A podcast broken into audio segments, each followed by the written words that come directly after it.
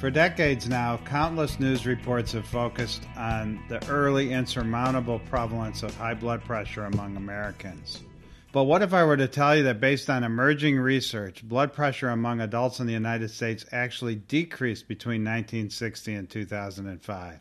Join us today as we take a deep dive into the study that uncovered these surprising results. For ReachMD, this is Heart Matters, and I'm Doctor Alan Brown. Here with me today to discuss his study is Doctor Daniel Lackland, professor and director of the Division of Translational Neurosciences and Population Studies in the Department of Neurology at Medical University of South Carolina.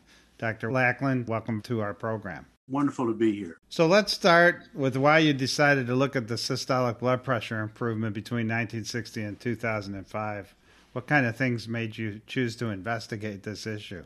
It's a great question. And over the years, we've had so many implementation strategies. We've gone through eight, nine, ten different sets of guidelines for blood pressure control and, and management. And so you wanted to ask a question, is this making a big difference? We certainly knew from studies like the NHANES trends data that you're seeing reductions in blood pressure, but it kind of begged off on that question, what's happening in real life and what's happening to all the segments of our population with regards to blood pressure and blood pressure reduction? Yeah, I certainly share your pain about all the guidelines. I know there's been a lot of controversy, especially about the more recent sets of guidelines in terms of some disagreement, because there was a feeling that maybe we should be a little bit less aggressive in elderly individuals, but it turns out that wasn't the right approach, was it? I think that's exactly correct. And again, as you alluded to it, it's the, it's the evidence that's out there. It's difficult to find the strong evidence for all the segments of the population, which is kind of what, again, led us into wanting to look at an area, in this particular case, in the southeastern United States. Some people call us the stroke belt. Some people call us the end-stage renal disease belt. And then we do know that blood pressure plays a very high role in this. And so looking at this segment, all aspects of the population, we thought it would probably be good to see those differences so that we can think about, are these evidence-based recommendations and, and guideline practices? Okay, so that gives us a good explanation as to why you focused your research in the southeastern region of the United States, because of the high risk of stroke and hypertension. And it seems like a massive project. You were looking at data over a period of four decades and a large geographic area. So how did you sort of begin the concept of this study, and then how did you implement it?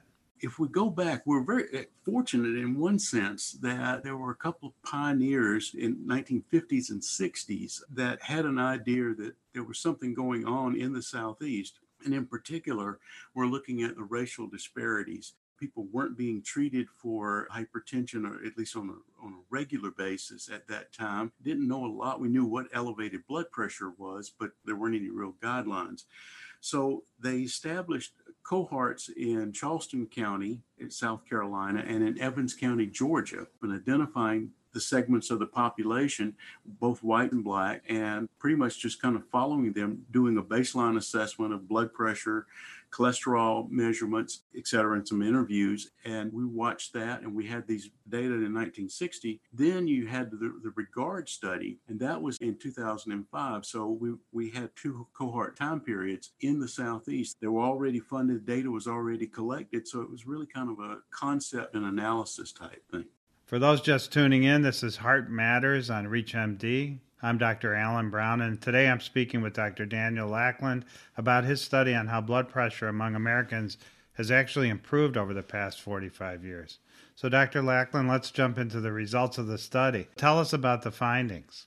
It's a number of exciting findings. One that stands out just right at the top is in nineteen sixty, and if we then they think about things that were going on in the fifties and sixties and back into the forties. If we think about Franklin Roosevelt dying of a stroke, he had a systolic blood pressure of greater than three hundred, which seems absurd today. We very seldom would ever see something like that. In nineteen sixty, in the Southeast, roughly ten percent of the population had systolic blood pressures greater than two hundred. These, what we would call very severe blood pressure.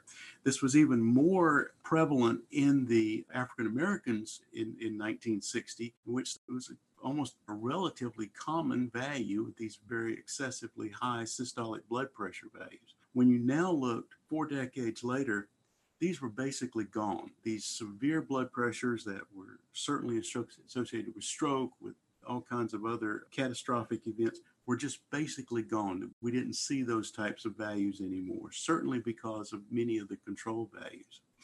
The other aspect of it, that regardless of age, regardless of race, you saw blood pressures coming down in, in all segments of the population. So we attribute that, as most of us would, to the pharmacological therapies and the recommendations for the management of blood pressure. The other piece that we saw, that even in those lower percentiles, the non-hypertensive people that you would not be treating, their blood pressures also came down by significant numbers. Again, for white, for black, for old, for young, males and females, again, suggesting that maybe some of that behavior and lifestyle changes, such as reduction in salt and these types of things, maybe were indeed working in lowering blood pressures as well. Yeah, that's very interesting. Well, my mother's ninety-five years old and a retired family practice physician.